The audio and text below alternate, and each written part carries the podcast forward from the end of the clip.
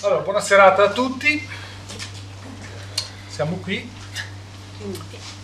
Martina, qualcuno la conosce, qualcuno no. Psicoterapeuta MDR e sì, sono analista transazionale, sapete che in psicoterapia ci sono tantissimi approcci, no? In alcuni di questi mi sono specializzata, la farei breve in questo modo qua. Psicoterapeuta. Maria Russo, filosofa, docente ricercatrice senior nella Università Vita Salute San Raffaele di Milano. Allora, questa sera parliamo del senso di colpa temone gigante, tema ricchissimo di sfumature, ma soprattutto ehm, un tema su cui ci sono tante cose che non sono per niente chiare e per niente semplici come diciamo invece la definizione può far pensare. Allora, mm, come avete più o meno visto sul titolo, senso di colpa l'abbiamo diviso in due categorie. Una, senso di colpa consapevole, una, senso di colpa inconsapevole. Questa divisione è molto importante perché, beh, prima di tutto per la priorità, nel senso che quando noi avvertiamo un senso di colpa significa che siamo alla fine di un processo, significa che diciamo, tutta la concatenazione di questa sensazione, di questo diciamo, aspetto interiore è già arrivata ad un epilogo molto importante. Quindi diciamo che quando noi avvertiamo il senso di colpa è già troppo tardi per qualsiasi tipo di eh, modifica, interazione, di compressione, di strategia, di soluzione. Quindi non spenderò molto tempo, non spenderemo molto tempo, credo, a, diciamo, a parlare, a definire, ad approfondire quello che sono i meccanismi del senso di colpa consapevole, per ovvie ragioni. La parte invece più interessante diventa quella del senso di colpa inconsapevole. Perché? Beh, prima di tutto perché ehm, siamo davanti ad un processo estremamente articolato. Nel senso di colpa si innestano eh, gli stereotipi sociali che lo attivano attraverso il proprio essere plasmati adeguati alle spinte sociali nel senso di colpa inconsapevole si innestano quello che sono i luoghi comuni, i modelli di comportamento consueti per il proprio ambiente familiare. Nel senso di colpa inconsapevole si, eh, diciamo, si strutturano e sovrastrutturano una serie di cose molto importanti, specialmente nella fase dell'adolescenza. Sono temi molto, molto grandi e articolati che adesso cerchiamo di ripararli uno alla volta. allora, partiamo da quello che sono diciamo, le spinte sociali, partiamo dalla parte più semplice, più banale, più eh, elementare, in quanto um, il senso di colpa um, che una persona inizia a provare prima di, esserne, di, di divenirne cosciente si struttura sul fatto di quanto siamo adeguati o meno ai canoni sociali.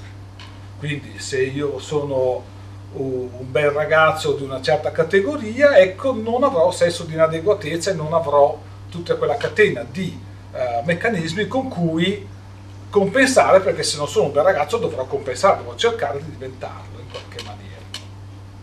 Quindi diciamo che in questo esempio abbiamo capito che data, un dato canone di tipo sociale stabilisce quanto io come persona nel mio insieme e soprattutto nel mio modo di vedermi sono coerente con la richiesta sociale del mio comportamento, del mio modo di essere.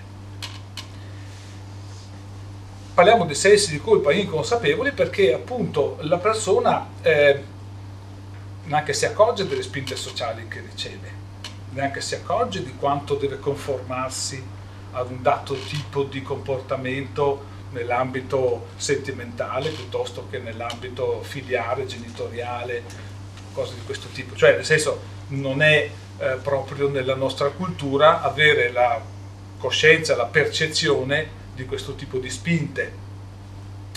Un adolescente va a scuola, vede che le, i ragazzi di successo vestono quel dato tipo di pantalone e cercherà spontaneamente di comprarsi quel tipo di pantalone. In questo, per esempio, sto eh, così grossolanamente citando i bisogni di Maslow, quel meccanismo per cui la persona ricerca il consenso sociale. Ecco, in questo tipo di quadro, quindi in base a quanto io sono coerente con le spinte, le richieste stereotipe naturalmente della comunità, io vivrò un senso di adeguatezza, di essere adeguato, essere accettato oppure meno. E nel caso in cui appunto questa sensazione che io vivo sia nel livello meno, parte già automaticamente una forma di più o meno chiara colpevolizzazione. Da un punto di vista, eh, come si può dire, della concatenazione, di come avviene il costruirsi di questo senso di colpa, dobbiamo ricordare, dobbiamo comprendere che siamo davanti al, all'esito di una eh, dinamica emozionale primaria. Quindi significa nel sistema limbico il mio stato emotivo, la mia apprensione tende all'apprensione di paura, ergo la mia mente cerca conferme o sconferme di questo tipo di apprensione. Nella metafora, giusto per uniformare eh, questa comprensione, eh, se io ho paura del lupo, i miei occhi e la mia parte cognitiva cercherà il lupo. Ecco, in un sistema quindi orientato a prevenire, a difendere, a garantire diciamo, delle forme di sicurezza. Il, um, il processo quindi vede l'attivazione dello stato emotivo primario con dominante paura, da cui la mia mente nelle sue varie funzioni cerca delle, eh, delle formule di compensazione, di certificazione, diciamo di rassicurazione di quello che è la coerenza e il senso del mio stato di apprensione. Ergo, per l'appunto, eh, è facile intuire che la collettività ci dà modelli di comportamenti di tutti i tipi, dal delinquente a, al super filosofo. Quindi in questo senso ehm, la nostra mente ha tutto il ventaglio di scelte su cui conformare il proprio stato emotivo e conformare la lettura e diciamo misurare l'adeguatezza del proprio modo di essere agli stereotipi sociali forse ho fatto un po' di confusione. Ricapitolo. La nostra mente struttura dapprima uno stato emotivo. In base a quello, la parte cognitiva, similmente ad un linguaggio, cerca le parole, quindi cerca gli stereotipi più appropriati che coincidono a quello stato emotivo. In questo senso accade che se io non sono adeguato la mia mente rileva questo, percepisce questo e su questo costruisce la, eh, diciamo, la rappresentazione mentale di cosa è successo e quindi la colpa del mio stato d'animo. Questo schema basico. In questo senso, come stiamo capendo, il senso di colpa è un derivato e non è un nucleo originale. La, um, di curioso ed interessante c'è proprio il fatto di come la mente manipoli in maniera plastica il significato delle cose.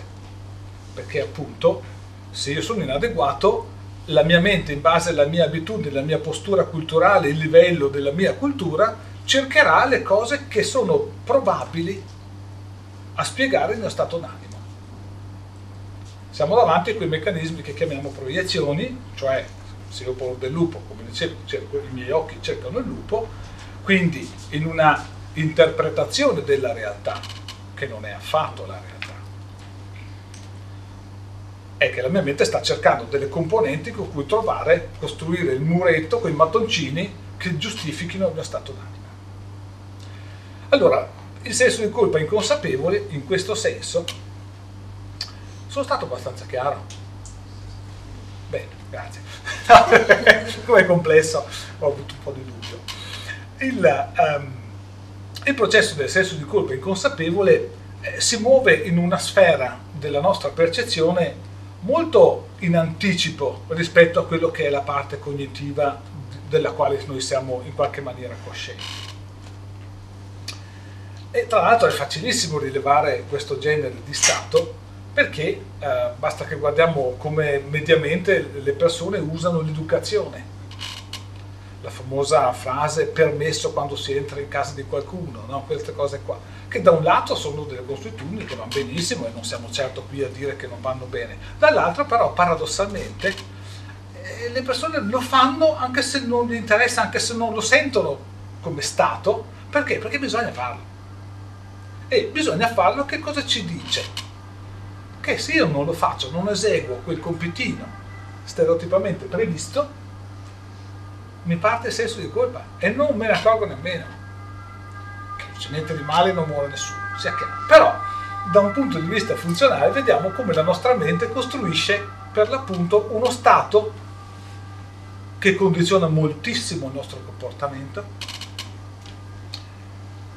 in una maniera veramente impressionevole e di cui a malapena ci accorgiamo qualche volta che esso si è mosso, questo stato. Qualcosa? Aspetto che finisce, poi darei oh, lo sguardo, un altro sguardo. Facciamo così. Come vuoi tu? Così vediamo più sguardi. Allora, questa... Mh, mm, dov'è che troviamo questa applicazione? Adesso abbiamo parlato della, abbiamo detto della, del con permesso quando uno entra in casa di qualcun altro, ehm, è facile vederlo nel momento in cui c'è un'interlocuzione tra due persone che chiacchierano eh, come eh, si sviluppano i convenevoli, le formule di, che non hanno un senso nella conversazione ma sono formule che si, eh, evidenziano l'accettazione del contenuto espresso dall'altra persona. No, tipo uno dice una cosa, l'altro ah sì, sì, sì, e sì, sì, sì, è già un'espressione del senso di colpa. Perché per l'appunto muove dalla necessità di rassicurare ma ce l'ho io la necessità di assicurare, l'altro non me la sta chiedendo. io neanche mi curo se l'altro ha bisogno di sentirsi rassicurato. È una cosa appunto che la nostra mente produce come automatismo legato appunto a delle consuetudini sociali e niente di problematico, assolutamente. Però è interessante osservare questo genere di misura. Ehm, altro caso tipico, il, um, come noi gestiamo la casa ognuno di noi ha la casa più in ordine meno in ordine, no? cioè, ognuno ha il proprio livello eh, di postura diciamo, nel tenere in ordine la casa. Ecco, il tenere in ordine la casa è un bel mix interessevole da questo punto di vista perché da un lato c'è senza dubbio diciamo, la convenienza eh, di tenerla in ordine funzionalmente per, per varie comodità naturalmente ma c'è tutta una parte che invece non è legata alle comodità perché se noi guardassimo le comodità, diciamo che la casa non sarebbe mai in ordine. Ora, con questo non stiamo dicendo che è sbagliato tenere in ordine la casa, assolutamente, ma vediamo, è più facile vedere dove in certe condizioni la nostra mente produce un forte senso di colpa e quindi una grande quantità di comportamenti diventano automatici e obbligatori. Perché tenere in ordine la casa in chiave funzionale diciamo, produrrebbe un dato tipo di casa. E gli studiosi di ergonomia lo sanno bene. La casa invece nella diciamo, concezione media, medio borghese di quello che è il nostro stile di vita occidentale è una casa invece che si rifà più a un ordine di tipo ottocentesco, nobiliare o borghese seminobiliare, quindi una casa dove sono, vengono agiti dei, dei degli importanti stereotipi del comportamento, le cristallerie piuttosto che la cantina del vino, piuttosto che, cioè la cucina in un certo modo, sappiamo che business è il business delle cucine. Perché? Perché appunto in realtà una parte del modo di vivere, di pensare lo spazio della casa ha delle fortissime pressioni sociali. Primo perché non ci sentiamo la pubblicità sistemica che deve cambiare cucina ogni tot. e quindi già, ricordatevi, Dash lava più bianco, se uno lo sente dire migliaia di volte, a un certo punto finisce a crederci. e quindi siamo davanti a una spinta sociale e quindi la risposta del comportamento in qualche maniera arriva. E in questo senso eh, diciamo, vediamo che la, mh, la risposta del comportamento che viene a strutturarsi nella ehm, mancata individuazione del senso di colpa motore, determina una grande quantità di comportamenti automatizzati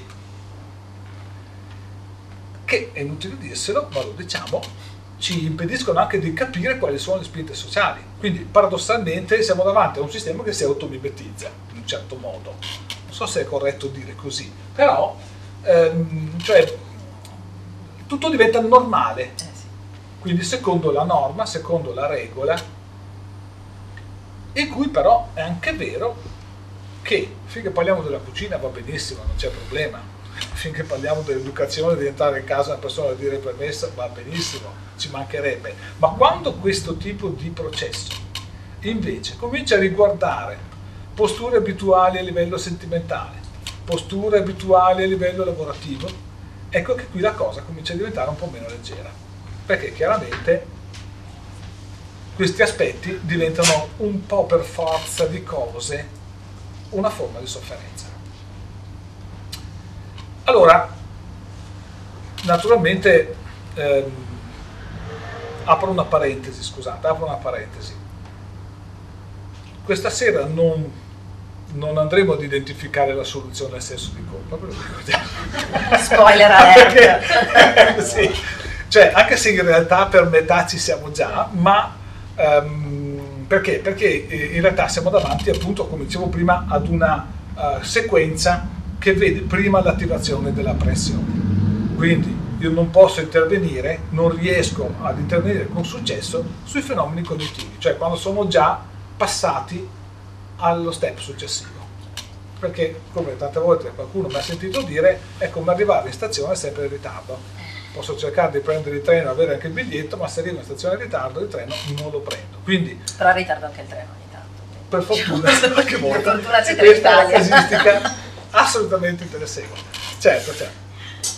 Allora, questa, questa misura della, um, del chi viene prima e chi viene dopo, dobbiamo ricordarci che è determinante, perché su questa base verte la capacità, la possibilità di sciogliere certi carichi, certe carichi emotivi, oppure no, perché per l'appunto non è una libera scelta. Se io azzecco l'assetto emozionale, lo modifico, e il senso di colpa diciamo, non tenderà ad attivarsi o ad essere così lieve da non crearmi problemi. Altrimenti io cado in un trip di tipo più drammatico dove di conseguenza mi trovo incastrato in situazioni di sofferenza. Chiusa la parentesi. Dicevo, il senso di colpa inconsapevole è una misura che regola continuamente i nostri comportamenti. Allora, ehm, voi sapete, qualcuno di voi sa meglio di altri, che proprio negli esercizi che si fanno questo, questo luogo, esattamente qui, eh, queste cose vengono fuori tutte al 100%, vengono fuori tutti i processi proprio di, uh, di attivazione emozionale, di alterazione emozionale e quindi tutti i comportamenti uh, diciamo ad essi collegati.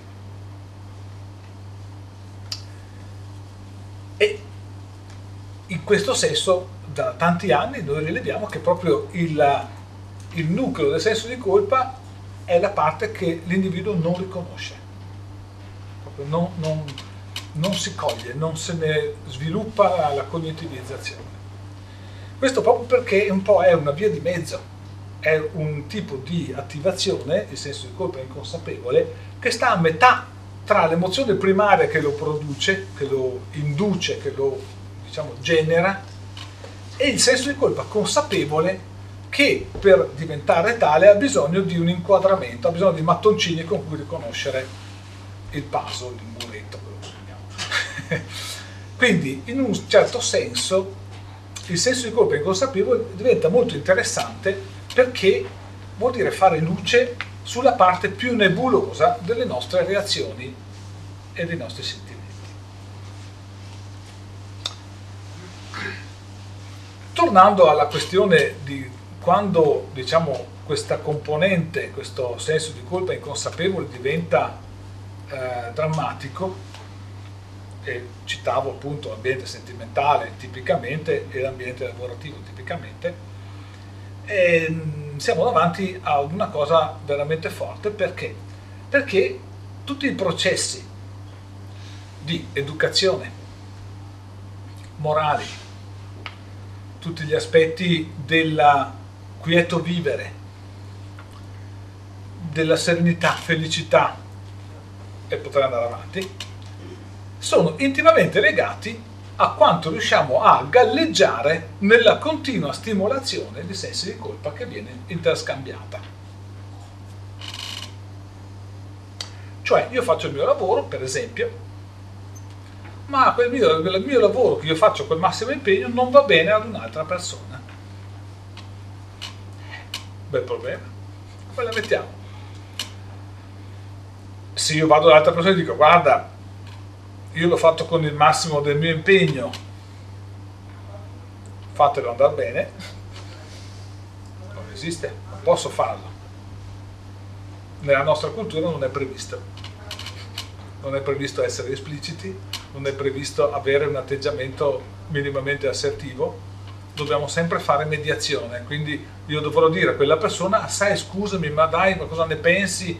Devo forse modificarlo? Cioè devo adottare grandi quantità di strategie per mediare il mio senso di colpa, però non il suo, perché io non lo so ancora come reagirà la persona sto precorrendo i termini e producendo un senso di colpa autoprodotto su una base fantasiosa di come io penso che l'altra persona reagirà al mio comportamento, al mio aver agito.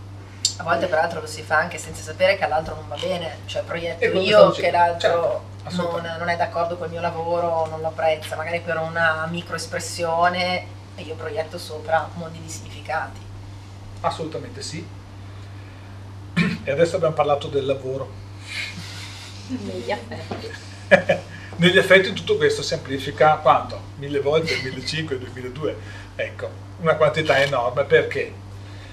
Eh, perché sugli affetti siamo nell'ambito più intimo, più sensibile, più delicato, dove il contratto relazionale, dove quindi io ti amo, quindi se io ti amo tu mi devi amare, e se tu non mi ami allora anch'io non ti amo, e avanti diventa un meccanismo molto vincolante dove è ancora più difficile riuscire ad avere una forma di autonomia emotiva e di capacità di assertività. E lì il senso di colpa è devastante.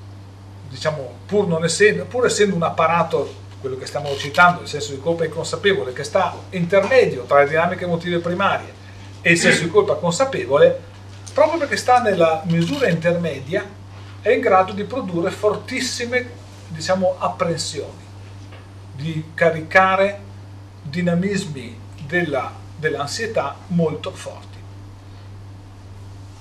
Caso tipico.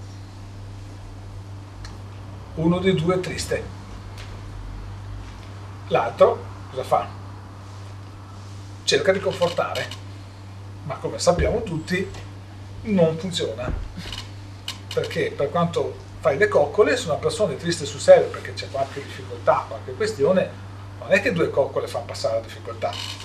Sono gradite senza dubbio, sono gradite tanto più sono autentiche, senza dubbio, perché già se sono un po' meno autentiche, perché magari invece di diciamo, riuscire ad essere autentico e confortevole verso la partner o il partner magari mi girano un po' le balle e quindi lo faccio un po' forzosamente, avete già capito che la credibilità del tutto crolla verticalmente e invece di ottenere un conforto otteniamo un conflitto. Parole simili ma significato diverso. Il meccanismo quindi diventa che io mi trovo nel senso di colpa di non poter aiutare la persona che vorrei tanto aiutare. Quindi fortissimo senso di inadeguatezza. Non posso aiutare la mia partner o il mio partner. Non posso coccolare, facciamo finta che va tutto bene, quindi riesco a dargli conforto e non cambia niente. Perché la fonte della sua diciamo, sofferenza non è cambiata. Questo giochino, che finché è 5 minuti ogni tanto nessun problema, energia da vendere a coccolare una persona che ha bisogno di conforto, ne abbiamo da vendere. Ma magari dopo sei mesi che è continuamente così tutti i giorni, un anno che è così tutti i giorni, perché ci sono dei problemi certe volte che non sono rapidamente solvibili, cosa accade? Accade che entriamo in un conflitto interiore. Cioè, io sono stufo di quella situazione, non ne posso più. Posso dirlo? No. Posso esplicitarlo? No, perché sarà un bastardo, perché lei sta male, poverina, oppure lui sta male, poverino, e io lo mollo. No, non si può. Quindi siamo davanti a un processo di fortissimo conflitto con un fortissimerrimo senso di colpa che non ha soluzione di continuità, cioè non ha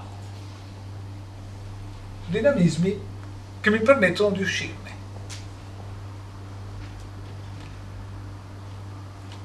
Allora, adesso facciamo un passo, trasliamo il nostro punto di vista di due metri da una parte, dall'altra lo stesso, e andiamo a vedere cosa sta succedendo veramente.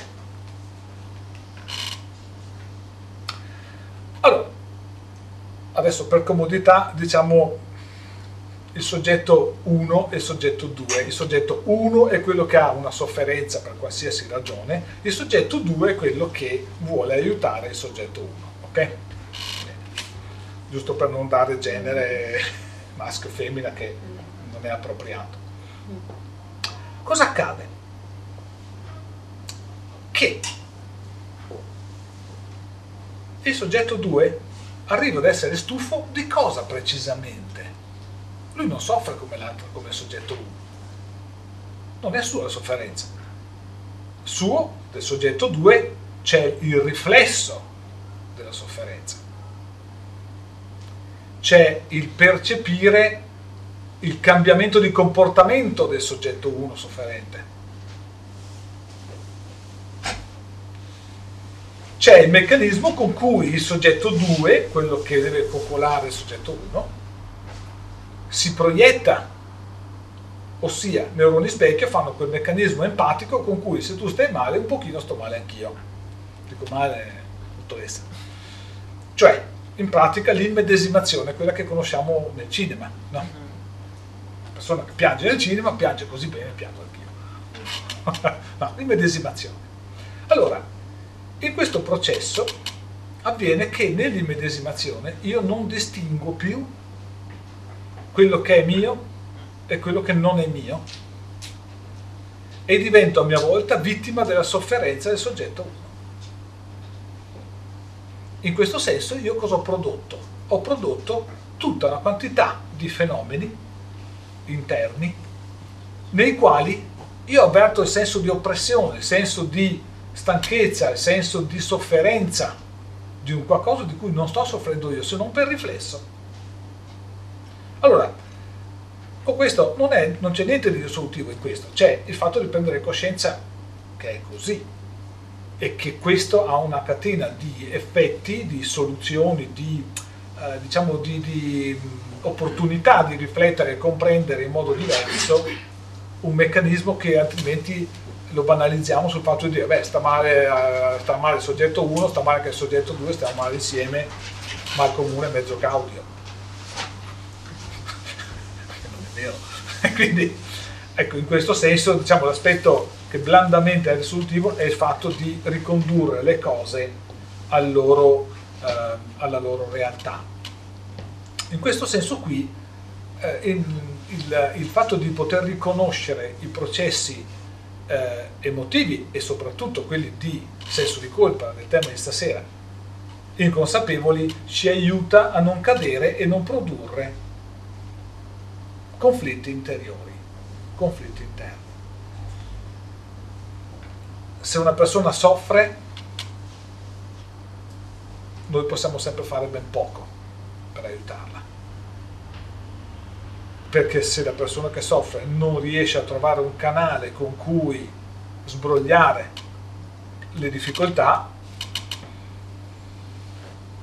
a parte la consolazione, a parte la, diciamo, un'empatia di tipo eh, umanamente altissimo anche, ma a parte questo non possiamo fare. Quindi in questo senso qua capiamo, in questo esempio, che nell'ambito del mondo uh, affettivo i processi del senso di colpa inconsapevoli hanno un peso super mega gigante.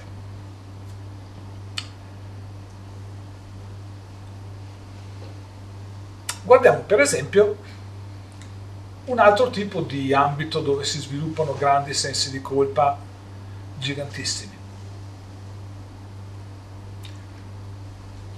Un caso di pochi giorni fa, una notizia mi dice, eh sai perché c'è quell'insegnante lì che fa questo, fa quello, mio figlio andare a scuola, c'ha questo, c'ha quello, brontola, si lamenta e via dicendo.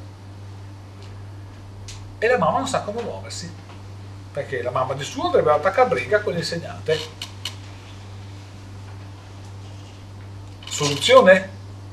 No, perché quando attacchi briga con una persona non risolvi assolutamente un niente di zero cosmico. Quindi, ok. E quindi cosa accade? Accade che questa mamma si sente imbrigliata con una serie di catene. Perché? Perché non può andare a discutere con l'insegnante. Vabbè, non sto qua a descrivere i dettagli naturalmente, ma perché anche il ragazzino ha sue, diciamo, la sua parte di responsabilità nella conflittualità che si è generata in classe quindi in pratica di innocente e di colpevole non c'è nessuno, ci sono tutti mezzi innocenti, tutti mezzi colpevoli, una promiscuità diciamo di tipo morale eh, significativa. E quindi la madre si trova nella condizione tipica della impotenza. Però è un'impotenza diciamo particolare perché la mamma, a differenza anche dello stesso papà, o di qualsiasi altra persona di fuori del nucleo familiare, la mamma ha un carico di responsabilità che di solito è dai 100 ai 100 miliardi di volte superiore. E quindi, diciamo, per una donna, per una donna mamma, eh, percepire di non poter andare a sbloccare, non poter andare a mantenere una protezione verso i propri figli, non poter esprimere il suo modo di essere mamma, è la frustrazione massima, penso penso che nessun maschio possa arrivare ad un tipo di questo, di questo genere. Perché? In parte perché la collettività sul maschio non esercita certe spinte, certe pressioni di doveri, di, eh, diciamo, di, di, eh, precetti a cui una madre deve attenersi per essere una buona madre. E il risultato di questo è che siamo davanti ad una fortissima spinta del senso di colpa in cui la madre non si accorge non si accorge di quale processo ha prodotto, si accorge dell'aspetto cognitivo, del fatto che vorrebbe fare delle cose, non può farle e c'è tutta una serie di nemici che sono dal marito che non le dà corda, che non le dà sostegno, al figlio che anche lui è barachelloso e quindi in parte è colpa anche sua, all'insegnante che lei non è neanche sicura che sia proprio colpevole, a tutto il sistema scolastico con cui solo per parlarci con l'insegnante è difficile, e adesso qua mi sto inventando, vero, non sto eh, citando dettagli veri, ma la parte interessante diventa che la persona si trova in uno stato di reale immobilità, di reale blocco della propria capacità di interagire. E siccome la collettività invece ti dice che per essere una brava mamma devi fare questo, questo, questo, il senso di colpa, diciamo, oltre che implicito, diventa fortissimo. Poi forse oltre all'impotenza c'è anche il fatto che molto spesso si usa il figlio, in modo inconsapevole ovviamente, come un riflesso della propria bravura. Quindi se mio figlio ha dei problemi vuol dire che io non sono stata brava abbastanza. E la nostra società non è una società che premia le persone che mostrano i propri problemi. Nel momento in cui tu hai un problema, hai un irrisolto, sei un fallito automaticamente e qui mi riaggancerei se non, hai, se vai, vai, non abbia finito, perché mh, tu prima hai citato due cose fondamentali, modelli sociali e poi una parolina chiave che spesso così viene trascurata, che è normalità. Normalità forse è il più grande guinzaglio, potremmo così dire, che eh, viene utilizzato come, potremmo così dire, forma disciplinare. Cioè normale, ciò che è normale, rimanda direttamente a un qualcosa di normativo, cioè tu dovresti essere quella cosa lì. Se non eh, rispetti quelle caratteristiche, tra l'altro a determinati stadi anche della tua vita, tu prima citavi appunto le donne, se sei una donna single sopra i 35 anni che non vuole figli, eh, subito chissà che problemi hai, no? Cioè comunque colpa tua che evidentemente se non ti sei trovato nessuno chissà perché, cioè ci sono tutta una serie di stereotipi che si mettono in atto, quindi c'è una fortissima pressione sociale da questo punto di vista. Ora, il senso di colpa, appunto, Alberto prima citava un po' la componente appunto biologico-psicologica che sicuramente Martina poi eh, anche andrà a, a, trattare, secondo me il senso di colpa ha anche una componente storica importante, cioè è, stata, è stato utilizzato anche come strumento di controllo. Ad esempio c'è un filosofo della seconda metà del Novecento che si chiama Michel Foucault che ha ragionato molto su come si è imposto un certo concetto di normalità e come è stato utilizzato il senso di colpa. Per esempio Foucault nota che a un certo punto nella storia, più o meno dopo il Rinascimento per intendersi, eh, magari cominciano a esserci delle punizioni corporali meno, eh, così, meno radicali, ci sono appunto meno condanne a morte, eccetera, però comincia a esserci una radicale separazione tra ciò che è sano e ciò che è malato tra ciò che corrisponde a un modello sociale di normalità e tutto ciò che invece non è adeguato. E nascono proprio istituzioni in questo senso, nascono gli ospedali psichiatrici, nascono le prigioni, le carceri come le intendiamo noi oggi, nascono anche gli istituti educativi con la fisionomia che, eh, che magari hanno oggi. Eh, in particolar modo Foucault si concentra molto eh, su come eh, viene a un certo punto eh, proprio strutturata a livello architettonico la prigione lo prende da un altro filosofo che si chiama Bentham, ma insomma è il modello del panopticon. Cos'è il panopticon?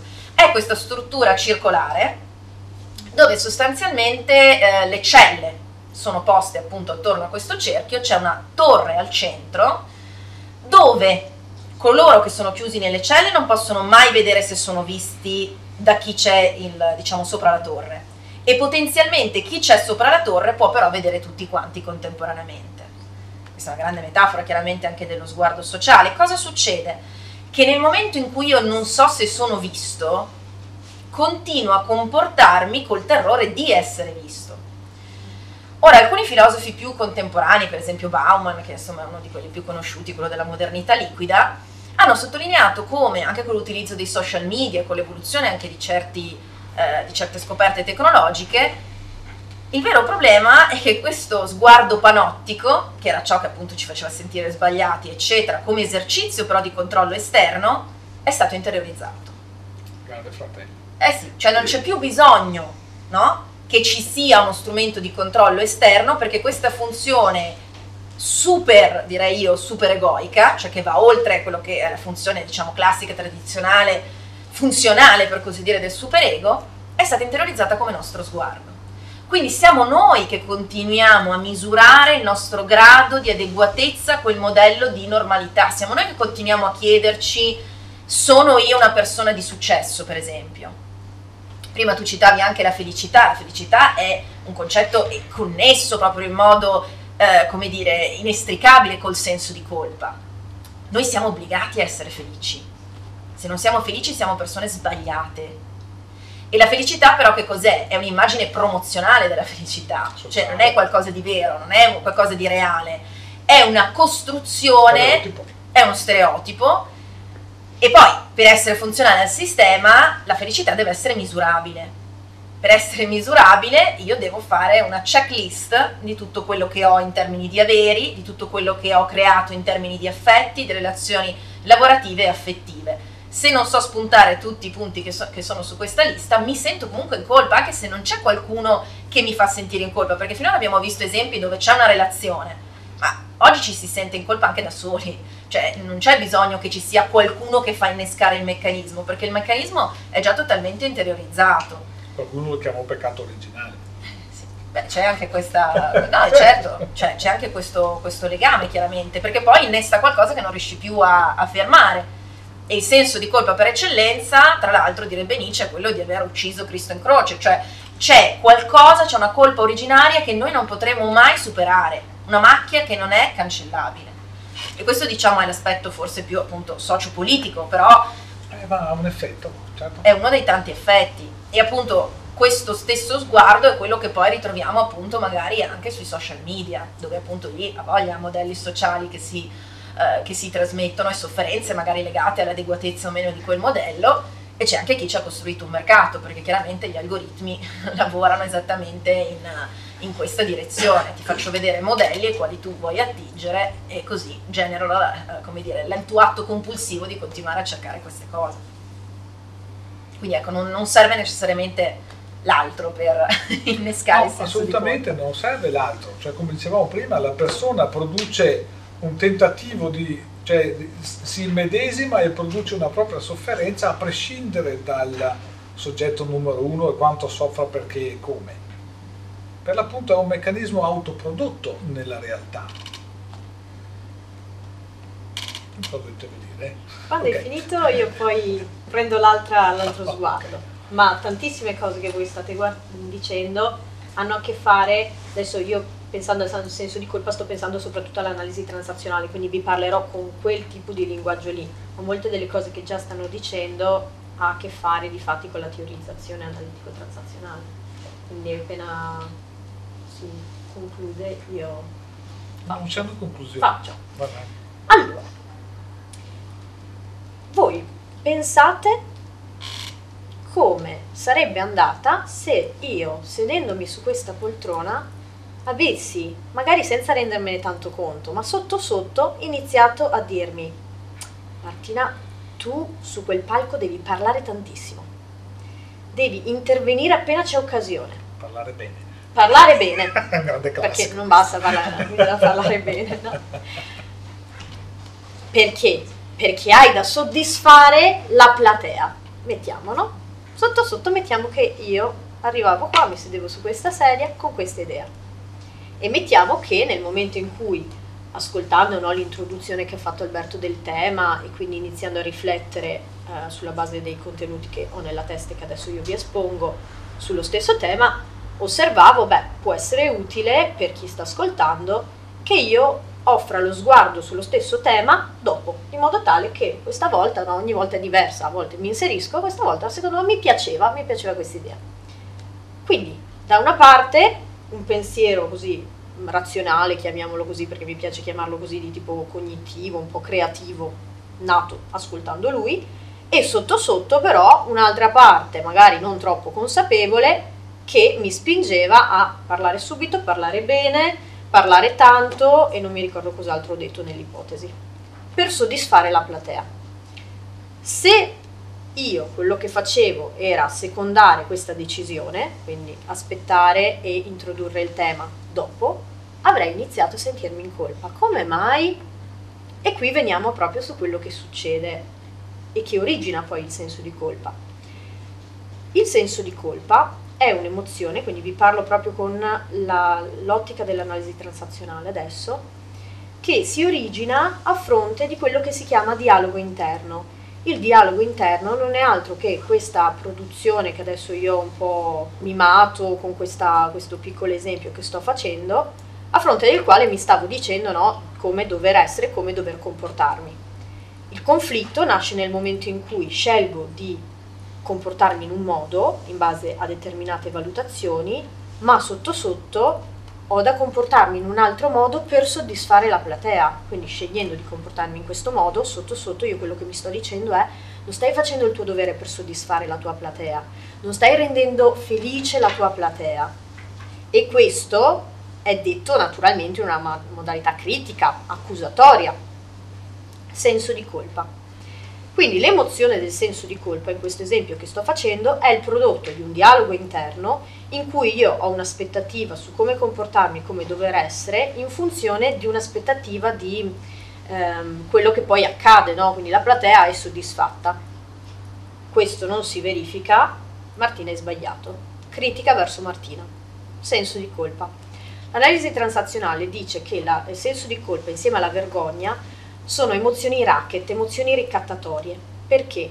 Perché sono quelle emozioni che volentieri portano avanti questo tipo di dialoghi interni, che sono appunto critici, che vanno quindi a eh, sommati no, nel tempo, perché questo è un piccolo esempio di cui magari uno neanche si rende conto, sente solamente che c'è qualcosa che non va, no? quella sensazione un po' strana del ma non mi sento troppo a posto e sommati, sommati, sommati, sommati, tutte quante queste emozioni ricattatorie portano avanti quelli che vengono chiamati processi di copione, quindi quelle situazioni ripetitive standard che in base all'analisi trans- transazionale fanno riferimento a uno, uno, schema unico dove in qualche modo di solito se, se una persona ne, ne, sta a parlare e non è mica contenta di quello schema lì, bene non ci sta questa persona, non è ok.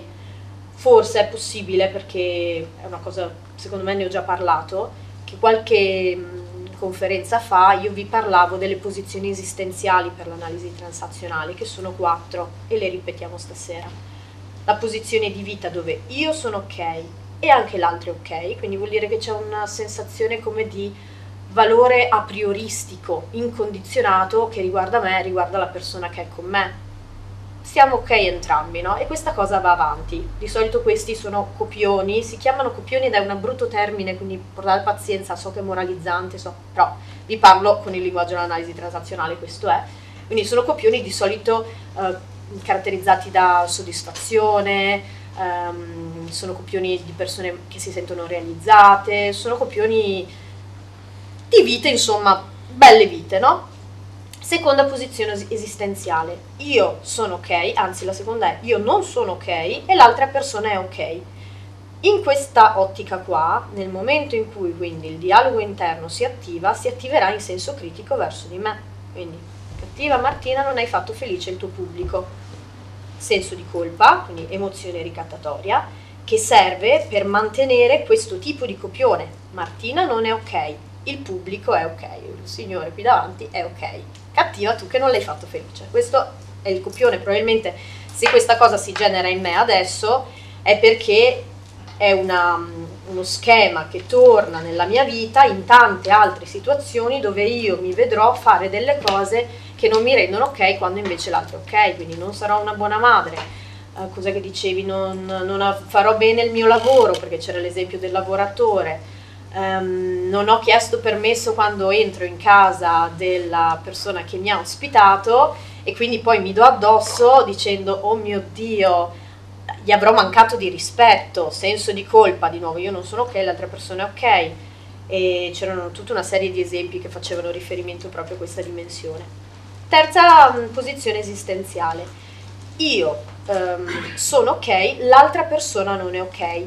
Questa posizione esistenziale, se da una parte uno può dire vabbè se sei ok te chi se ne frega degli altri, in realtà è la posizione esistenziale, eh, è un po' sola come dire, come, come la persona che ha questa posizione esistenziale.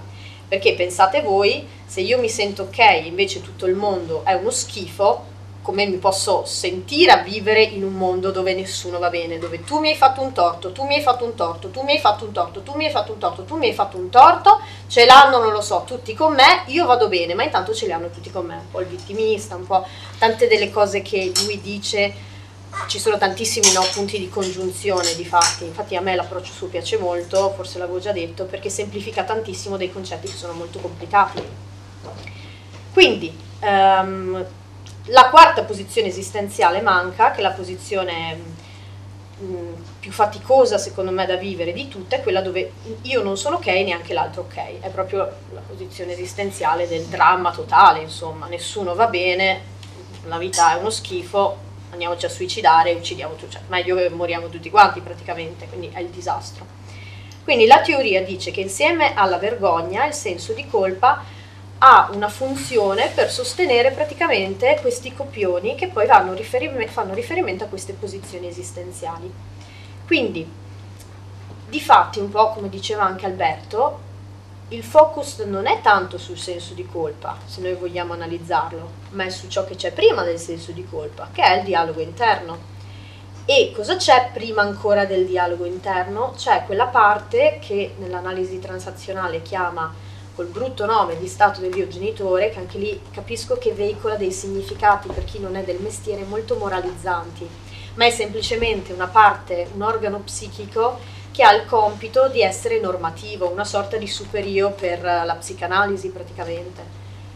Questo organo psichico, che quindi è critico, ok, quindi sviluppa il dialogo interno e quindi senso di colpa, è un organo psichico che si forma durante l'educazione, eccetera, eccetera, chiaramente anche con il contributo societario, perché gli educatori, i genitori prima di tutto, con funzione di educatore, vivono in una società e ne assorbono i, i normativi, quindi vedete come c'è un collegamento diretto con quello che ha appena detto Maria adesso, non a caso. Quando il bambino cresce in questa dinamica qua, assorbe tutti i normativi e li può assorbire come più o meno rigidi. Se sono molto rigidi, per tornare all'esempio della casa, io come donna ho da tenere la casa una, uno specchio con la cristalleria, dicevi, tutta ordinata, eccetera, eccetera, eccetera, perché se così non faccio inizierò a criticarmi, non sono una buona, una buona donna. Mettiamo che mi entra dentro un parente e questo parente, non so, non si sente a suo agio. Non sarò una buona donna e sarò colpevole. Notate bene come nel dialogo interno c'è una, un additamento come no, tu sei colpevole di qualcosa. Di che cosa sarà mai colpevole questa donna qua? sei colpevole di non essere stata una buona ospite, si dice in italiano se non ricordo, per il parente che è venuto in visita.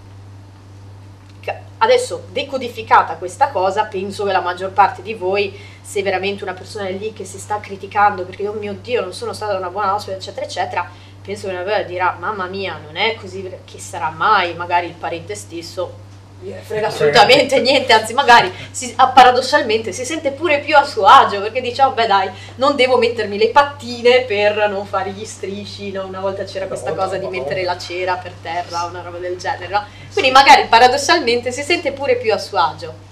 Quindi questo dialogo interno è di, lui direbbe di tipo proiettivo, quindi magari non ha un'aderenza, come dire, agli, ai dati di realtà. Ce no? mai e ecco, quindi direi che questa è la base, quello che volevo passarvi rispetto al senso di colpa. Ora, faccio un, un passino in più, visto che lui ha parlato delle dinamiche anche affettive, no? Um, quando um, questi processi intrapsichici, quindi intrapsichici vuol dire dentro all'individuo, no? si manifestano nel vivere, in qualche modo si incastrano vanno a, a toccare gli stessi processi intrapsichici delle altre persone, ovviamente, no? In relazione, quindi adesso dall'intrapsichico ci spostiamo un po' al vedere l'intrapsichico mm, nel, nel relazionale, di fatti. Um, tipicamente succede che le persone spesso quando entrano in relazione tra loro non ci entrano in una dimensione um, di codipendenza, ma quando parlo di codipendenza intendo dire che un individuo psicologicamente indipendente entra in relazione con un altro individuo psicologicamente indipendente. Scambio equo. Che lui dice scambio equo, no? Ma entrano in relazione in una dimensione che l'analisi transazionale, gli SCIF soprattutto hanno concettualizzato questo, chiama come simbiotica. Vuol dire che in un qualche modo l'apparato psichico di un individuo e l'apparato psichico dell'altro individuo in qualche modo si fondono, immaginatela così perché secondo me è più facile, e in qualche modo io mi sento di dover accorrere, sostituirmi a eventuali bisogni, veri o immaginari che siano, dell'altro. E mi aspetto, attenzione lì c'è la fregatura, che l'altro faccia la stessa cosa con me. Questi tipi di um, di relazioni qua, relazioni in, intese come interazioni qua, possono durare un sacco di tempo e più di tanto magari non creare neanche problemi. Oddio, magari piccoli problemi, sì, però magari possono andare avanti comunque, andare avanti, andare avanti, andare avanti. Ma pensate che avviene se nel momento in cui io mi aspetto che quella persona lì si prenda cura, dico così, di un mio bisogno, necessità e non lo fa, quanto io mi sentirò tradita la mia reazione quindi sarà offesa, no? Quindi non, non la prenderò bene sicuramente, quindi non so, sono triste, mi arrabbio, soffro. Una, qualche, soffro e manifesterò la sofferenza in qualche modo. Quell'altra persona che è in questo tipo di relazione con me, verosimilmente si sentirà in colpa. Quindi io sto stimolando quella persona a sentirsi in colpa e quella persona, ehm, stimolata quindi da questo input che io le mando, attiverà il proprio dialogo interno iniziando a criticarsi e ad additarsi in qualità di colpevole. Di che cosa? Di quella sofferenza che io sto provando. Quindi, verosimilmente, in questa dinamica che vi sto descrivendo, quella persona lì non riconoscerà che è in questa dinamica qua e quindi sentirà motivato e, eh, come dire, razionalmente mh, mm, giusto, passatevi il termine, il proprio senso di colpa.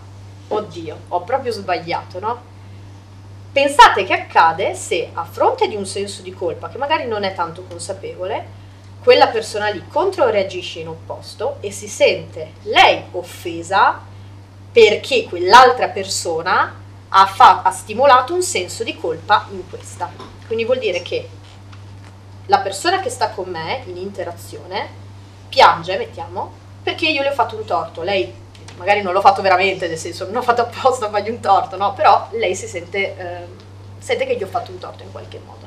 Piange, sta male, io lo vedo, sento che mi stimola il senso di colpa, ma non lo sento davvero. Si genera un cambio dentro di me e io mi sen- sarò offeso, offeso perché non hai motivo per stare così male non hai motivo per stare così male, sarò arrabbiato e quella lì si sente in colpa. Quindi è offesa perché io gli ho fatto del male, ma si sente pure in colpa perché è offesa. Cioè voi pensate che livelli, adesso io non so se riesco a descrivervela bene perché è tanto intorcolata no? la, la, la faccenda, no? Però purtroppo la maggior parte degli esseri umani fu- così funziona, insomma. E quindi è di questo che anche loro parlano tutti i giorni, insomma, di questo che no? lavoriamo con questo tutti certo. i giorni.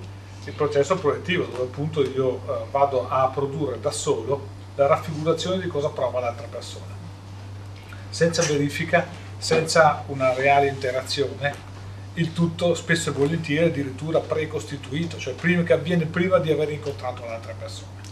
Ecco, volevo dire anche questo in queste dinamiche no, molto complicate, con una altissima emotività espressa e tutti quanti questi impliciti, questi dialoghi interni che si attivano, sensi di colpa, emozioni ricattatorie, vergogna, senza di colpa, eccetera, eccetera, eccetera, quello che volevo dire perché così torno sul tema del copione è um, l'analisi transazionale chiama queste dinamiche così complicate giochi transazionali.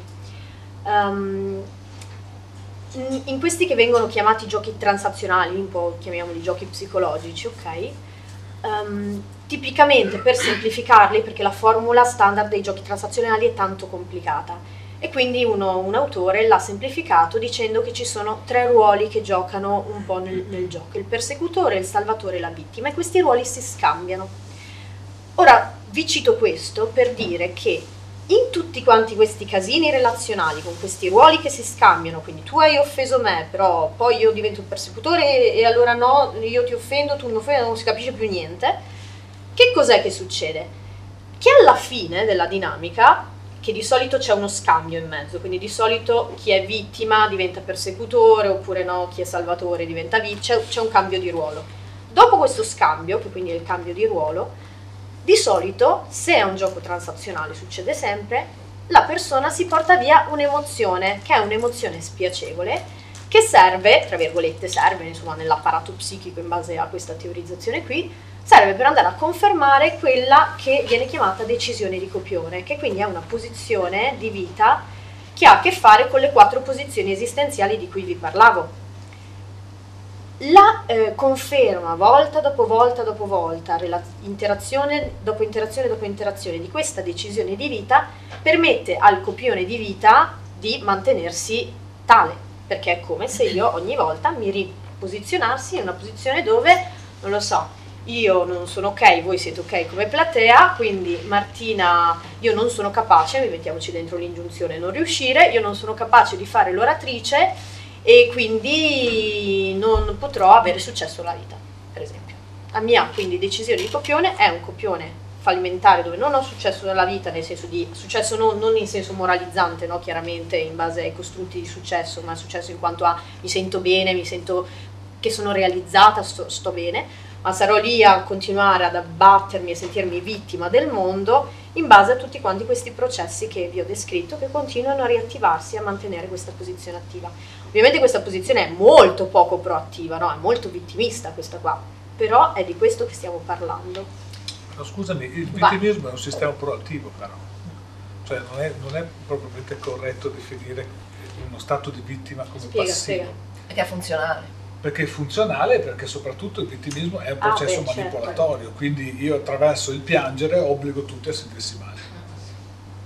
Cioè, secondo me bisogna ragionare sul legame che c'è anche con, eh, tenendo presente appunto tutto il quadro che tu hai descritto anche nelle possibilità no? interattive tenere presente che si gioca con le dinamiche. Secondo me non è un caso che si usi la parola gioco, no? Che tu giustamente hai detto, è proprio un gioco effettivamente. In realtà sarebbe di... competizione. Sì, beh, nel gioco infatti c'è la competizione, ha a che fare con le dinamiche dell'attenzione. Assolutamente. Cioè, appunto, io so che col senso di agendo il senso di colpa, magari non è che lo so nel senso che lo dichiaro, non è detto che sia una cosa esplicita, eh, cioè è una cosa che agisco come automatismo perché ho imparato che funziona. Cioè, se io vedo che agendo sul tuo senso di colpa attiro la tua attenzione, io sarò portata a continuare ad agire quella dinamica, quel copione per certi versi. Appunto, è giusto copione perché effettivamente è una scena, è una scena che si ripete. Però in realtà è l'agire di un potere. Perché da un certo punto di vista, è quello che uno definisce poi l'atteggiamento passivo-aggressivo, ma è difficile immaginare qualcosa di più violento di un potere di veto che viene continuamente agito sull'altro. Perché noi immaginiamo la fragilità anche come, diciamo, uno, uno, status, una condizione, ma molto spesso la fragilità è il nucleo di uno storytelling, è il nucleo di una narrazione. Tra l'altro è difficile, cioè le persone che sono veramente fragili non è che sono così, diciamo, propense a esprimerlo in modo così esplicito, no? Cioè la fragilità la, la coglie l'altro. Se tu continui a raccontarti come fragile, continui a dire eh, ma questa cosa mi ferisce, ma tu facendo, dicendomi così mi fai star male.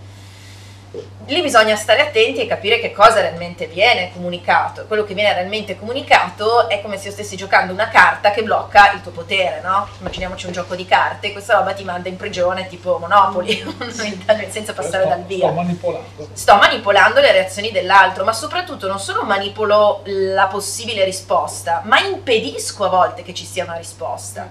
Perché l'unica risposta possibile è appunto, oddio che cosa ho fatto dall'altra parte. Ubbidire e ubbidire a questa cosa, perché poi ci si vincola all'interno di un circolo vizioso dal quale se si è visto che è funzionale è molto anche difficile uscirne, perché bisognerebbe spostare la dinamica dell'attenzione su qualcos'altro. E non è così semplice perché io ho educato anche l'altro a darmi attenzione solo quando io mi comporto così.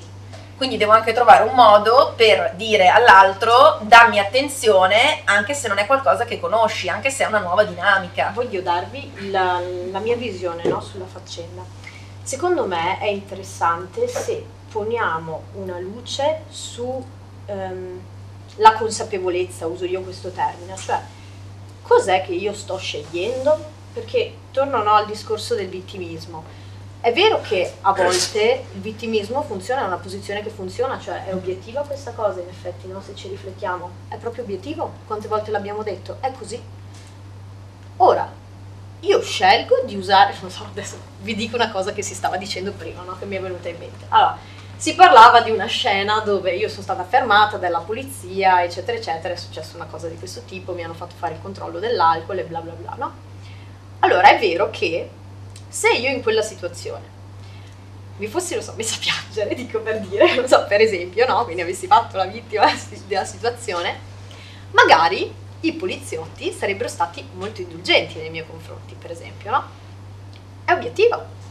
Ora io... lo faccio io no, eh. Probabilmente no. Ero anche molto giovane, quindi questo era ancora più a mio vantaggio forse, no? Ora, non sapendo queste cose, non sapendo molte cose ai tempi, cioè l'ultima roba che mi è venuta da fare al momento era ah, adesso io mi metto a piangere perché così persuado il poliziotto a essere clemente nei miei confronti, no? È l'ultima quindi io da bravo soldatino, perché i miei processi su questi sono, ho fatto esattamente quello che mi dicevano di fare, zitta, muta, buona, forte e fine. Non è stato funzionale. In quella situazione lì sarebbe stato più utile per me, per il mio vantaggio personale, poter scegliere l'altra, l'altra via che però non conoscevo al tempo. E, e forse anche l'avessi conosciuto forse non sarei riuscita a metterla in atto te- al tempo perché vedete il dialogo interno perché hai fatto una cosa sbagliata devi essere punita. Quindi non puoi anche magari se lo sai che fare la vittima è, che è utile metterlo in atto. Perché hai fatto una cosa sbagliata devi essere punita. Poi ti serve mi viene in mente questa cosa qui. A voglia Cioè, serve il collirio per scoppiare a piangere. Diciamo, cioè, chissà, chissà. Se sei abbastanza così autonomo a magari in qualche modo qualche consiglioncino di Laura. Che consigli? Qualche Laura insegnaci a piangere a comando. In tre secondi, tre, in tre secondi. Vai. Pensa alla cosa peggiore della tua vita. Ora non, non, sto ovviamente dicendo che bisogna mettersi a piangere di fronte alle forze dell'ordine, vedete adesso, notate il mio dialogo interno in questo momento, non andare a dire alla platea che devono, che devono piangere di fronte alle forze dell'ordine. Io su questo inserirei il fatto che la persona riesce a piangere o non riesce a piangere in base se ha acquisito dei modelli familiari che le hanno suggerito questa abilità oppure non gliel'hanno suggerito. Comunque interessante, avete visto come il senso di colpa è si è attivato a me adesso? Eh? Cioè, proprio in diretta. Quello consapevole. Che adesso, eh, ora cosa sapevo? Pazzesco, eh? eh sì. Sono secondi proprio, attimi proprio. Ecco, di cosa stavamo parlando in questo? Eh... No, niente, appunto, si, era, si ragionava intorno a questa eh, predisposizione alla fine a, a, quello che è l'attivare in un modo o in un altro certi processi emotivi e certe conseguenze appunto di tipo um, senso di colpa.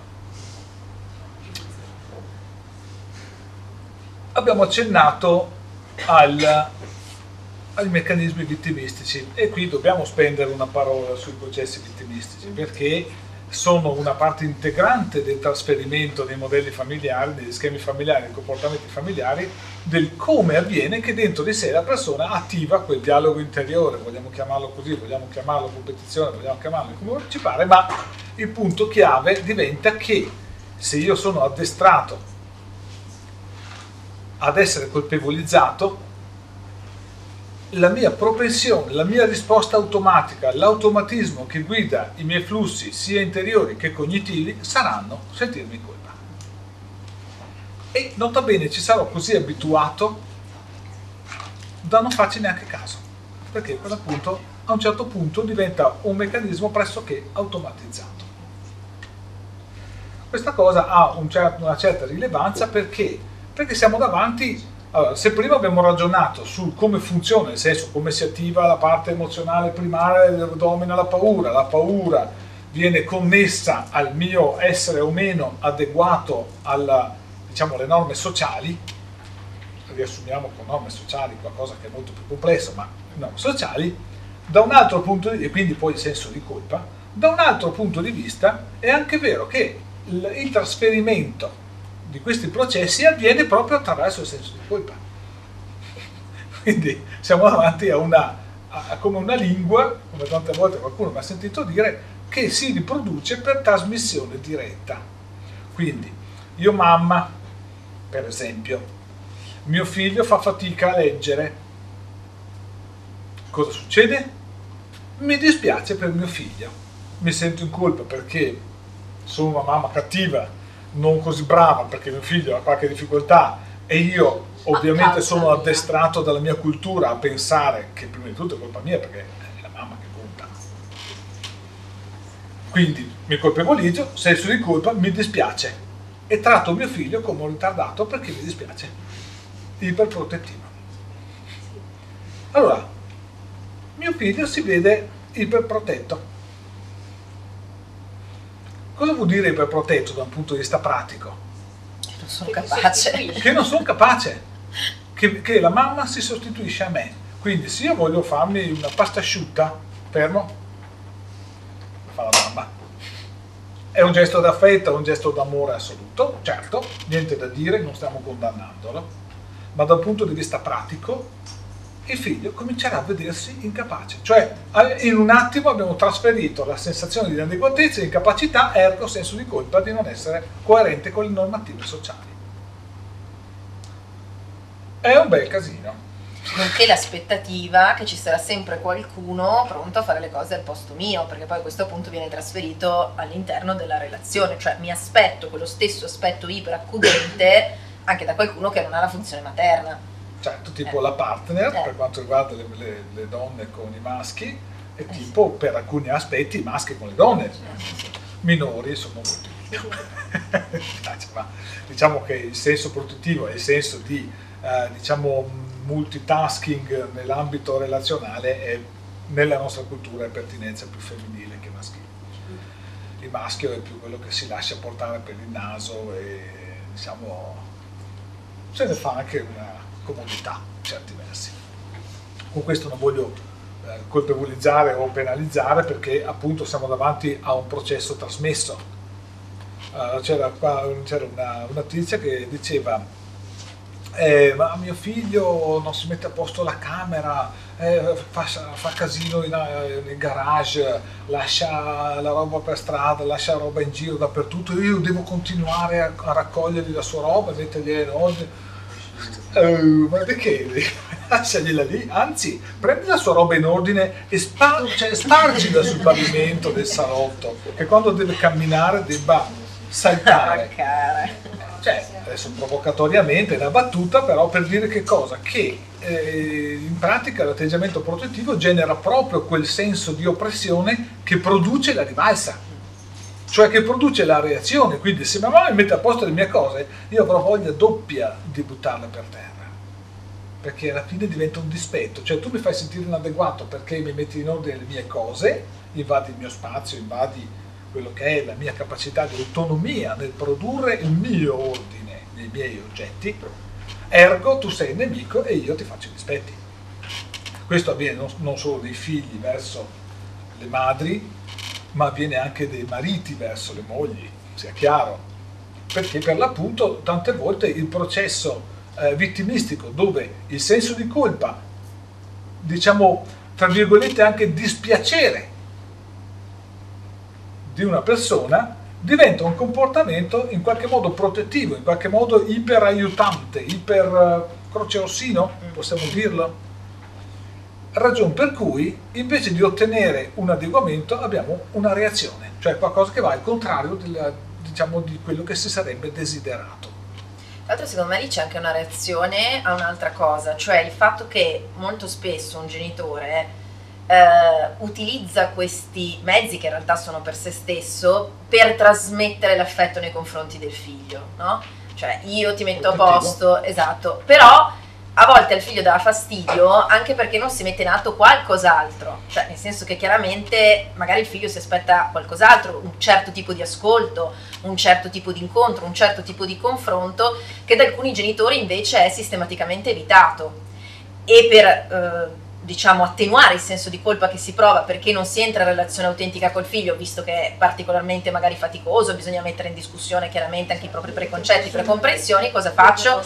Ti dimostro, esatto, ti dimostro che io mi prendo cura di te, ma nel modo in cui ho deciso io, cioè attraverso azioni stereotipate che in realtà, come ha descritto Alberto, danno solo fastidio sostanzialmente al figlio, perché non è quello che il figlio richiede, è quello che io sono convinta che serva per dire che sono brava e a lui o a lei non gliene può fregare di meno, perché allora non gliene frega nulla di vivere nel disordine oppure no.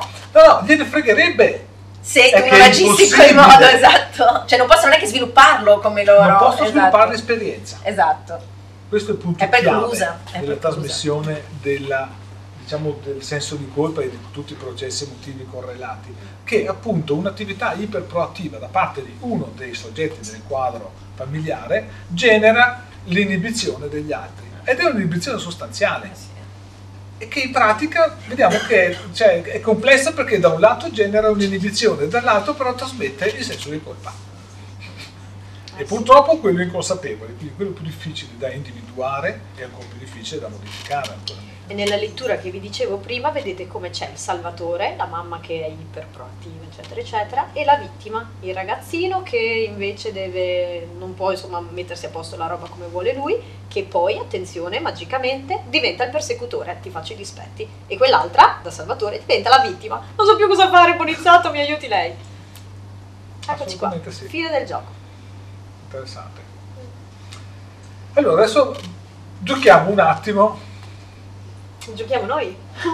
Sì, Facciamo no, i giochi transazionali. Metaforicamente. No, scherzo, lo so. Um, ho avuto una serie di riflessioni nell'ambito di quello che è un una via d'uscita da questo tipo di, di questioni. C'è, c'è una via d'uscita. Non è cognitiva. la via non è cognitiva, cioè non è che sapendo una data cosa uno risolva. Anzi, a volte si sente ancora più intrappolato. Ora non so se mai vi è capitato a voi che sapete le cose, sapete, ma io vorrei comportarmi in questa maniera qua e so perché mi comporto in quest'altra maniera qua, ma non riesco a fare altrimenti. Cioè, è angosciante nel senso. Eh, certo, è una vera, autentica impotenza, cioè non si può, non si può modificare. Allora, la via d'uscita in questo senso, la, diciamo, il riuscire a sbrogliare e quindi rendere gestibile questo tipo di processi ehm, passa attraverso la percezione dell'alterazione emozionale, cioè di quanto mi si sta muovendo lo stato emotivo interno, cioè sul piano di quello che viene prima, non di quello che viene dopo. Allora, diciamolo in altri termini. Io parlo con voi e sto zitto.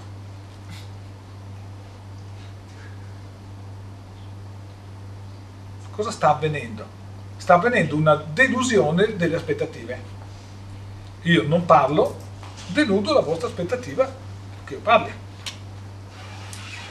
Nel mio stare zitto cos'è che avviene? Proprio che io trasgredisco una regola sociale, che uno che è qua nella posizione mia come adesso noi dobbiamo parlare, se trasgredisco la regola, il mio stato emotivo schizza alle stelle.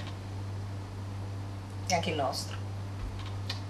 Anche il vostro in realtà, però diciamo per voi, adesso facciamo sì, sì, nostro sì, intendete voi due? Sì, sì, no, noi due rispetto a uno che sta zitto al ah, centro, okay, intendo. Okay. Sì, sì, sì, sì. Eh, cosa accade? Accade che anche voi nell'aspettativa che io parli cominciate a dire, beh, cosa fai? Beh, che succede? Dobbiamo parlare noi? Oddio. Cioè parte tutta la catena proiettiva, cioè il mio stato emotivo si eleva e la mia mente cerca di capire cosa sta accadendo, perché il buonizzato non parla più. Cosa è successo? Si è mutolito, ha avuto un ictus. Mamma mia, mi è venuta... Poi vi racconto, qualcuno sa della storia zen che fa riferimento al monaco, era l'esperto che se ne sta in silenzio? No, poi ve la racconto. Non tengo a mente. Accade quindi che se io non mi accorgo di questa variazione, di questo salire della mia pressione interna, non posso modificare il conseguente senso di colpa. Perché per l'appunto non sto percependo il motore della mia automobile, non sto percependo l'attivatore, il, il colorante. Quindi, da un punto di vista pratico, la gestione del senso di colpa passa unicamente attraverso l'individuazione dei processi emotivi primari, cioè di quanto noi andiamo in allarme. Perché questo mi aiuta a capire che cosa? Che se io sto zitto,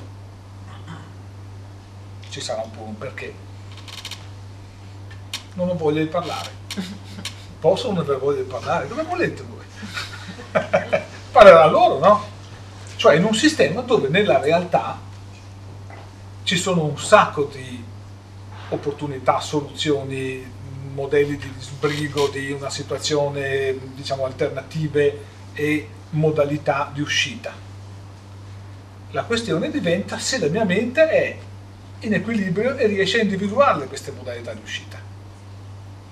O se no, la mia mente è imbrigliata nella mia apprensione, come sapete la corteccia, quando c'è la pressione, smette di lavorare, per cui quando sono in apprensione non mi ricordo niente, non mi vengono le parole, non sono bravo a parlare, eccetera, eccetera. Il risultato è che appunto, se sono in apprensione, è inutile che io mi immagini per quanta creatività posso avere di trovare soluzioni al mio senso di colpa. Perché per l'appunto ho già involontariamente ehm, perso il treno, ho già involontariamente...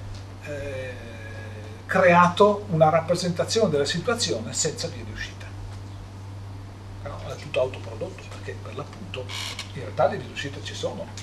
Se io sto zitto magari qualcuno parla al posto mio. Appunto c'è questa storiella zen che mi è venuta in mente che è molto simpatica e ve la racconto.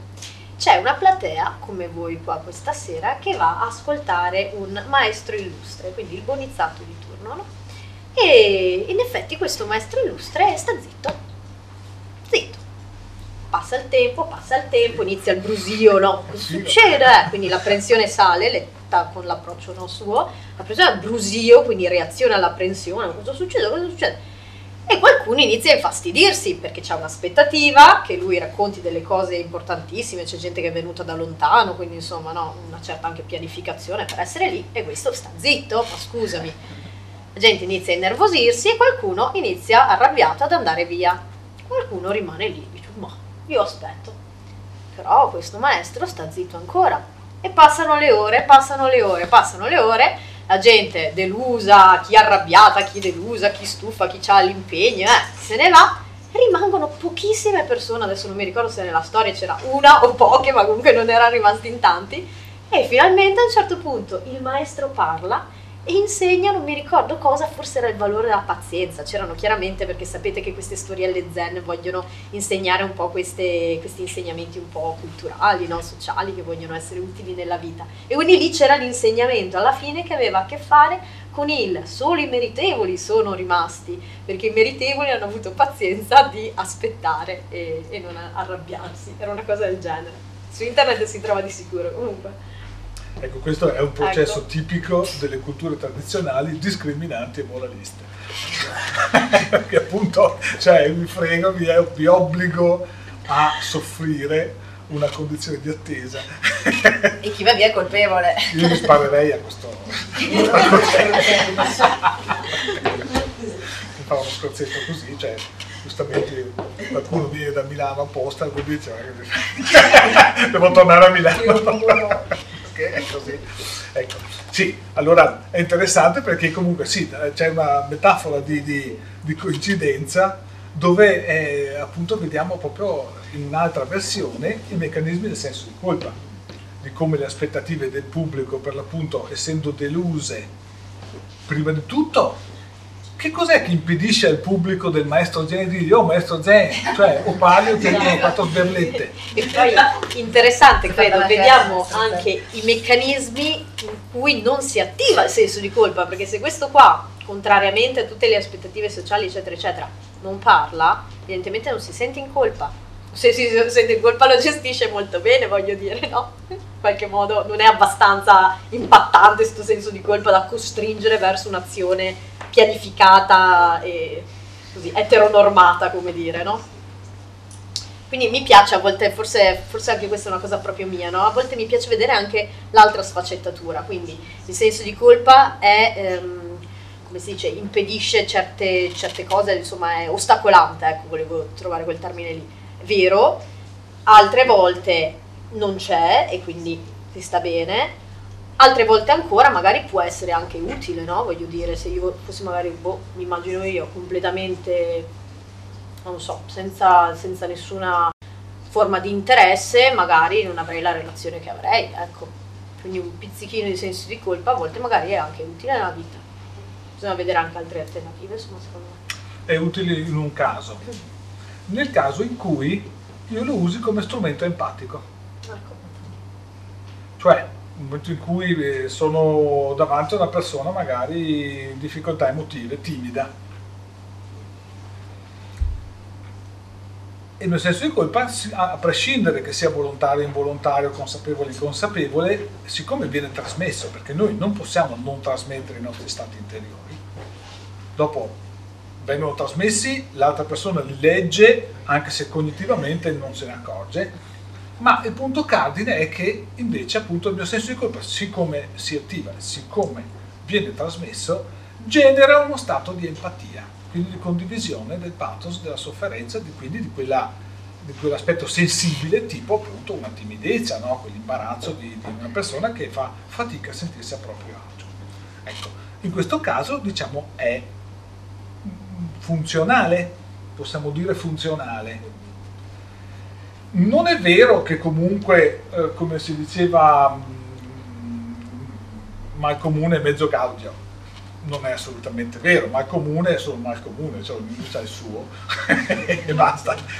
Però diciamo da un punto di vista relazionale, qualche volta questo processo, questa condivisione di tipo empatico può produrre eh, appunto delle, dell'empatia e quindi diciamo arrivare anche a generare del feeling, generare della condivisione tra persone appunto che in qualche modo condividono una elevata sensibilità. Sto pensando alla situazione in cui sono in un rapporto e c'è un patto. è un patto esplicito, quindi tra due individui indipendenti e consapevoli, no? Cioè abbiamo, siamo d'accordo in questa maniera qua e per x motivi mi dimentico, me ne frego, altre non lo so, però insomma senza volere diciamo così io non rispetto il patto in quel momento io ipotizzo che mi dispiacerò di questa cosa e magari quel pizzichino di senso di colpa lo proverò. Ora sto ragionando su questa ipotesi qua e io non vedo personalmente in questa ipotesi quel pizzico di senso di colpa come non funzionale, perché sarà funzionale nella misura in cui io dirò hai ragione, avevamo un patto e io non l'ho rispettato, mi dispiace, vediamo di cambiare il patto, tornare al patto e appunto nella mia testa come posso rispettarlo, non lo so, pensare a x altre soluzioni. In questo senso io lo vedo funzionale per esempio. Se ti va di culo, sì. Ho una vita fortunata, devo, devo, dire. Questo perché chiaramente nel momento in cui vengono delusi i patti vengono, vengono a innescarsi una grande quantità di processi. Ah certo, infatti notate che ho sottolineato due persone indipendenti e consapevoli. Ho sottolineato questa cosa, mia. no perché sennò che aiuto. Poi sennò la delusione delle aspettative si torna a quell'altra storia che ho raccontato prima, aiuto. Là è un bel problema, sì. E infatti in questo quadro la, lancio l'ultima cosa e dopodiché eh, penso che possiamo Vediamo. smettere. Il, mh, mm, ci mettiamo dentro tutti i meccanismi diciamo nella sfera del moralismo, della morale. Perché la, nella sfera della morale beh, siamo davanti a uno dei grandi motori a livello cognitivo e a livello di regole sociali di quello che è il senso di colpa, in definitiva. Da un altro punto di vista, ma siamo sempre nella stessa ciotola di minestra. E quindi il, eh, la morale come fattore che innesca da un lato il dispiacere, dall'altro l'idea della colpa, che sia del soggetto o scaricata sull'altro soggetto, che viene a trasmettere tutta questa concatenazione che è inscindibile, come stiamo capendo alla fine. Per concludere, un film molto bello che parla di questo genere di cose qui è proprio Matrix. Mm perché Matrix è eh, proprio uno dei film che nella maniera più diretta ha messo in scena la connessione tra lo status formale delle regole sociali e l'emarginazione e la colpa dei soggetti che non stanno in queste regole sociali. Il film Matrix, parliamo del primo film Matrix, eh, gli altri due sono diciamo, delle, delle, prosecuzioni ma di mezzo livello, insomma non sono particolarmente interessanti, ma invece nel primo è proprio marcatissima proprio la, la linea di confine tra quello che sono i processi ehm, socialmente stabiliti, per l'appunto chi vive nel Matrix, con tutti i comportamenti previsti dal Matrix, lavorare, produrre reddito, fare il bravo, trasgredire, drogarsi, eh, arrivare in orario al lavoro, arrivare in ritardo al lavoro, eccetera, eccetera. Cioè, tut- tutta la catena di regole, per l'appunto, e contro regole, perché la trasgressione fa parte dello stesso tipo di regola, uh-huh. e chi invece è fuori dal Matrix, quindi in un sistema dove Uh, non ci sono tutta quella concatenazione di spinte a governare il comportamento delle persone. È un film molto interessante perché infatti fuori dal Matrix non c'è l'estetica. Non so se, se l'avete visto, al di fuori del Matrix non c'è estetica, quindi cioè, ci sono macchine, ci sono apparati funzionali, ci sono cose che sono fatte così perché servono a quella funzione, non devono essere belle, non devono essere rassicuranti, non devono essere rappresentative, rappresentative di un bel niente. Ecco, in questo senso, eh, tempo fa qualcuno interpretava questa parte del film come dire la decadenza, come, dire il, come mettere in scena il, la parte triste dell'assenza di regole. In realtà appunto è la parte triste se noi lo guardiamo da dentro il Matrix. Perché per l'appunto la mancanza di un'estetica superfettata e che viaggia a un livello sconnesso dalla funzionalità è un tipo di approccio chiaramente che non fa parte del Matrix. Ci sarebbe un po' da dire. Tra l'altro su questo, se vogliamo, è un film sul senso di colpa, cioè l'eroe principale sì. in fondo fa un percorso di emancipazione dal suo senso di colpa. Non tanto, certo, c'è la dimensione del Matrix, eccetera, però non è semplicemente una divisione del mondo in buoni e cattivi, perché Neo queste insicurezze se le porta anche fuori dal Matrix. Cioè il suo più grande senso di colpa, che appunto riesce a superare solamente alla fine del film, è che lui non si sente adeguato a essere l'eletto. Questo è chiarissimo nella scena in cui lui va dall'oracolo. E l'oracolo alla fine gli dice quello che lui vuole sentirsi dire, da lì il bias di conferma. Cioè lui si sente inadeguato, l'oracolo lo percepisce, lo prende pure un po' per il culo perché a un certo punto proprio la scena che gli dice fatti vedere un po' in bocca, fammi vedere le mani, beh tu sai già cosa ti voglio dire. Lei lì che cosa fa? Agisce partendo dallo stereotipo che ha lui di un oracolo, lei sa che non corrisponde allo stereotipo che ha lui di oracolo, perché questa signora afroamericana di mezza età che fa i biscotti, non è come lui si immagina l'oracolo, e gli restituisce il suo bias di sconferma cioè lei sa che lui si sente inadeguato a essere l'eletto, che è il motivo per cui fallisce il salto, per cui alla fine non si sente di potersi manifestare per quale è, e gli dà questa conferma, gli dice tu non sei l'eletto. Tant'è che lui alla fine non riesce a emanciparsi da questo senso di inadeguatezza da solo. Se guardiamo bene il film, il vero supereroe per così dire, benché sia lui alla fine che riesce a volare come fosse un Superman, è Trinity perché anche quando lui si confronta col villain, col cattivo finale, lui in realtà soccombe. Nio muore. Quando è che risuscita? Non risuscita autonomamente alla Gesù Cristo, no? Ma risuscita quando lei gli dice tu non puoi morire perché è stato detto che io mi sarei innamorata dell'eletto. E lo bacia. E lo bacia. Quindi è lei che gli dà lo strumento per sentirsi adeguato. Non è una cosa che Neo riesce a fare. È un po' il concetto solo. di un uetrino trasposto nella eh modernità, sì. dove l'uetrino non sono tutti maschi, ma c'è anche la femmina. Sì, anche certo, perché poi c'è il legame. L'individuazione passa certo. attraverso la ricostruzione femminile Madonna. per quanto riguarda i maschi. Sapete, no? Era Jung che fatalità diceva questa cosa qua. Come l'uomo. Sì, io faccio come, le citazioni a citazione. Come obiettivo nel suo percorso di individuazione ricongiungersi con l'anima, che è la parte femminile. E la donna è il contrario, poi, di fatti.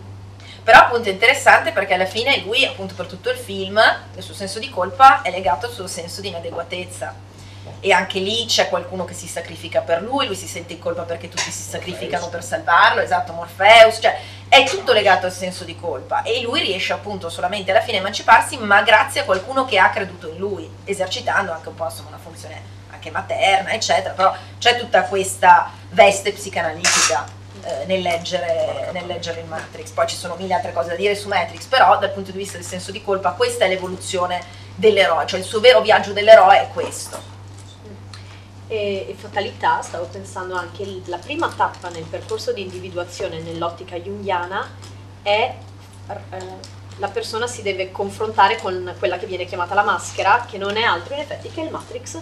Quindi esce no, dal Matrix, in effetti, e scopre che cosa c'è oltre. Poi c'è eh, trovarsi di fronte all'ombra, l'ombra è tutto quanto l'inadeguatezza, no? tutto quanto lo schifo, oddio come sto male, l'aiuto, l'inconscio, tutto, e poi in effetti l'unione col femminile, quindi il sé, quindi l'individuazione dell'eroe che diventa tale. Torna? Beh, le, le, diciamo, i testi sul viaggio dell'eroe che usano gli sceneggiatori hollywoodiani, questo famoso testo di Christopher Vogler che poi si basa su quello di Campbell, l'eroe dai mille volti, partono anche da un'analisi junghiana, chiaramente, cioè prendono eh, diciamo, gli archetipi della psicanalisi junghiana e li applicano nella creazione dei personaggi, ah, per sì. cui ci sono sempre queste figure che tornano, per esempio il l'ombra mago. è il doppio, il mago, l'aiutante, la chiamata, il rifiuto della chiamata, cioè il sono proprio delle strutture, sì esatto, sono delle strutture narrative che effettivamente si ripetono, perché? Perché quella storia è la storia di ognuno di noi, nel senso che comunque quelle dinamiche poi si mettono in atto in modi diversi, però sostanzialmente sono quelli i fattori in gioco. Affascinanti queste rappresentazioni, un sacco. Yeah. Bene, buonanotte allora. Domandine, curiosità? Via libera.